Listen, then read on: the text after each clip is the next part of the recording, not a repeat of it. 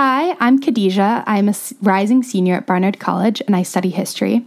Um, and I'm here with Professor Rao, who teaches at Barnard in Columbia and is trained as a historical anthropologist focusing on issues of race and caste in South Asia. And Professor Rao works on the Ambedkar Initiative.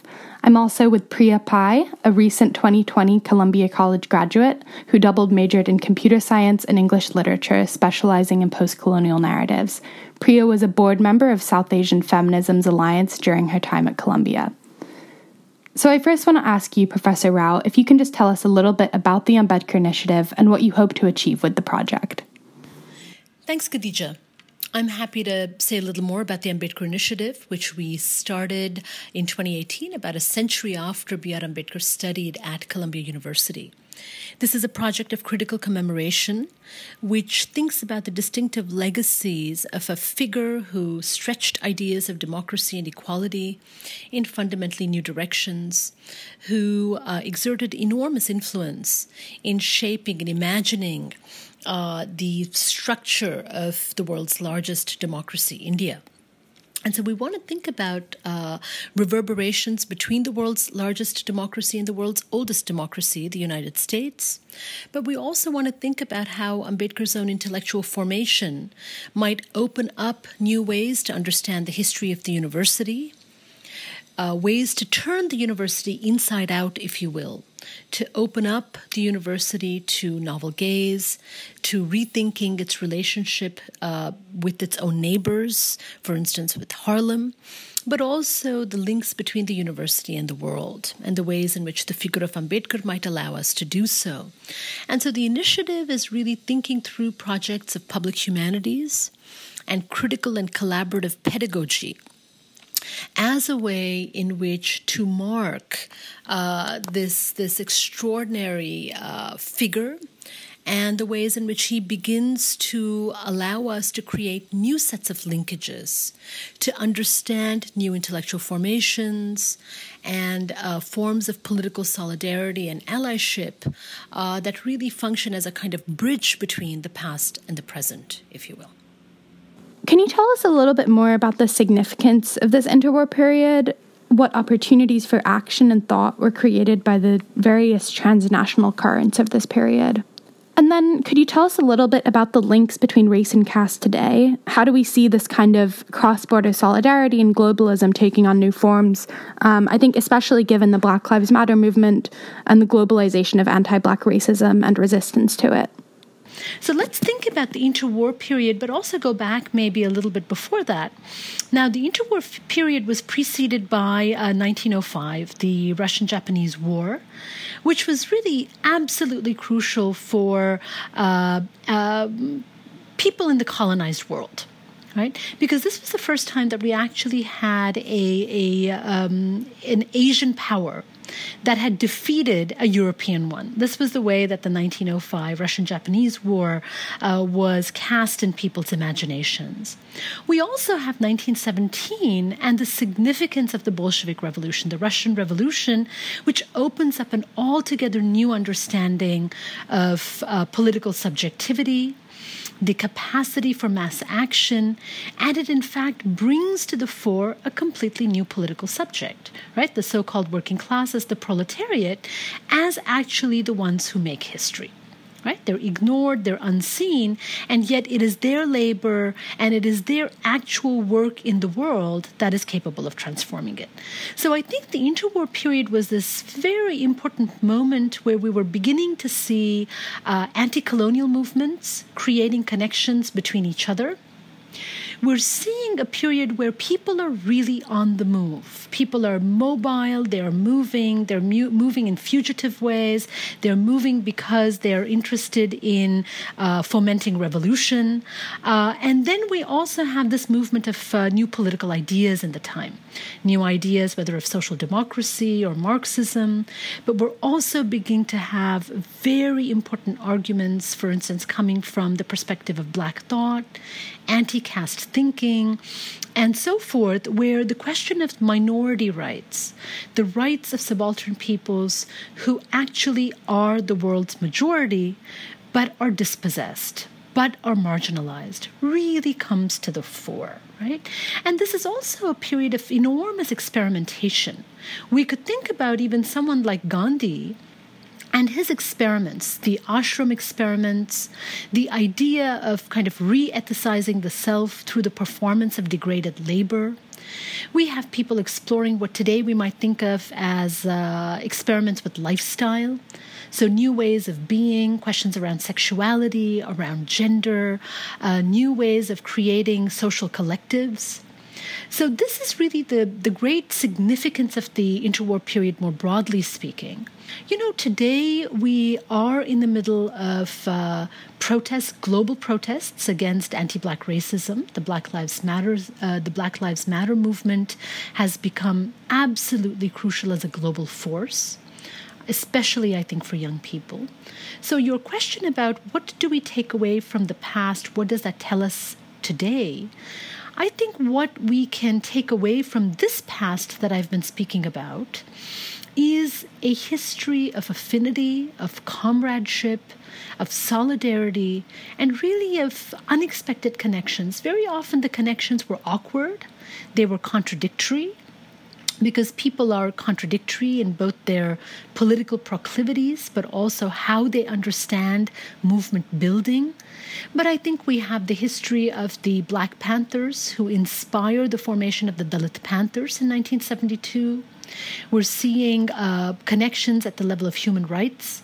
Ambedkar writes in 46 to Du Bois and says, "Hey, share with me uh, the letter uh, and the the request, the demand that you've placed before the UN uh, about you know black racism, about American racism, and a global response to it. Something which was a kind of you know name and shame on Du Bois's part. And Ambedkar says, "I'd very much like to to see that letter, please." Because we would like to make a similar argument about India's untouchables. So, you've given us some really great historical framing and contextualization, and I want to shift the focus now to think a little bit about the process of creating this project, which brings together an incredibly diverse and cross disciplinary group of students. And I know you prioritized democratizing the process of knowledge production in doing this project. And so I want to hear a little bit about how, as a collective, you facilitated new ways of teaching and learning. And then I also want to think a little bit about how, at the same time as the pandemic has limited our ability to be physically together, it has also limited our access to the physical archive. To my mind, uh, the initiative is only so good as the students who participate in it, right? I can enable, I can bring people together, but each iteration of this initiative is going to have a different force, a different flavor, a different rhythm. And I think that really depends on the students who constitute it. So, very briefly, there were two kinds of students that I see who came into the project. One, students who were very interested in South Asian history. They wanted to know more about modern South Asia. And as a consequence of that, they got exposed to no, a number of figures that they perhaps would not have been exposed to. And they got to see the history of modern South Asia in a distinctive way, i.e., by thinking about the question of caste and democracy, and not merely thinking about Gandhi as a heroic figure. They thought about the complicated and fraught and um, really politically charged histories of partition right? And what that meant. And so, for the student in the classroom who is thinking about South Asian history, thinking about this part of the world, the world's largest democracy, but also a place that, in the consequence of the war on terror, had become newly politically salient, I think rethinking South Asian history was one way to enter this project. The second has been students who've been very interested in thinking about Ambedkar together with uh, scholars like Fanon or Gramsci or uh, you know Du Bois uh, and other really radical figures, Phule and others. You know, people who've been interested in uh, global histories of democracy, but also social theory. So we all came together, and I want to say it's been it's been a it's a kind of beautiful dance in many ways. That you know people came together, and uh, we decided in some sense to both collaborate around the figure of Ambedkar But each of you brought very particular skills and interests to bear on how you saw the interwar, what you understood of the relationship, let's say, between caste and anti-black, uh, caste and uh, black thought, and uh, distinctive interests in minority histories. So, where was gender? Where was the question of sexuality? Where were women in this project? Uh, and so on. And so, each iteration, as I'm saying, will, will bring out a different aspect of uh, Ambedkar's time at Columbia, but also the relationship between the university and the world at large.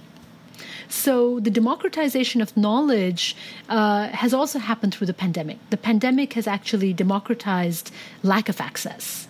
So we're all, in a sense, without access uh, access to the archives we want to we want to enter. And in the context of that, we did, I think, two kinds of things as part of our working together. One, we of course looked at the significant online resources that exist. We made great use of uh, diasporic archives, uh, resources uh, that were cataloging and memorializing the South Asian diaspora in the kind of alternative ways that I've been speaking about. So, the South Asian American Digital Archive is one, uh, but there is also a site called Radical Desi uh, there are sites in India called Dalit Camera that uh, take on interviewing important Dalit activists and intellectuals who otherwise would not come into the mainstream at all. So there's really been a kind of proliferation of social media as a consequence of not having access to the physical archive. So we've seen uh, social media, we've seen online archives, but we're also seeing something that I believe we're doing, which is people are beginning to create their own archive. They're beginning to signify or create a significance to uh, ways in which different kinds of material, different kinds of evidence can be pulled together to create both archival importance but also archival regularity. And so I should just end by noting that I think any act like this of creating or self making the archive means that it uh, forces us to also think about questions of ethics and responsibility.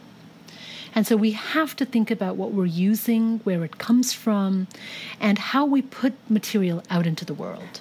So, you've spoken a little bit about this kind of turn to the digital that has been necessitated by the, the challenges raised by the pandemic.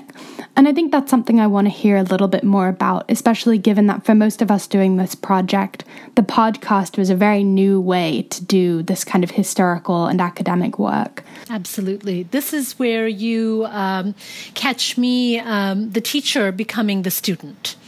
Uh, because, you know, I got very interested in um, questions of spatial mapping, of digital humanities, I suppose, ways in which one could think about uh, uh, accessing hidden histories, hidden archives, dark archives, and so forth. I got exposed to this through colleagues of mine who were much more facile and familiar with the world of digital humanities. But I think I also began to think a few years ago, three or four years ago, really now, about the fact that students in my classroom, and Priya is a perfect example of it, that I was beginning to see students in my classroom who had a deep commitment to social thought or historical work or ethnographic work, but they were also coming with these fantastic skills, technological skills. They knew how digital humanities worked. They had an altogether different way of making sense and even seeing things because they had been in that space of, let's say, computational science too. So this was really where, for me, the initiative, the Ambedkar initiative, was was so rich and significant because I found myself relying on my students and the knowledge that they brought. I wanted to get into their brain and say, how do you see this? What can we do with this material?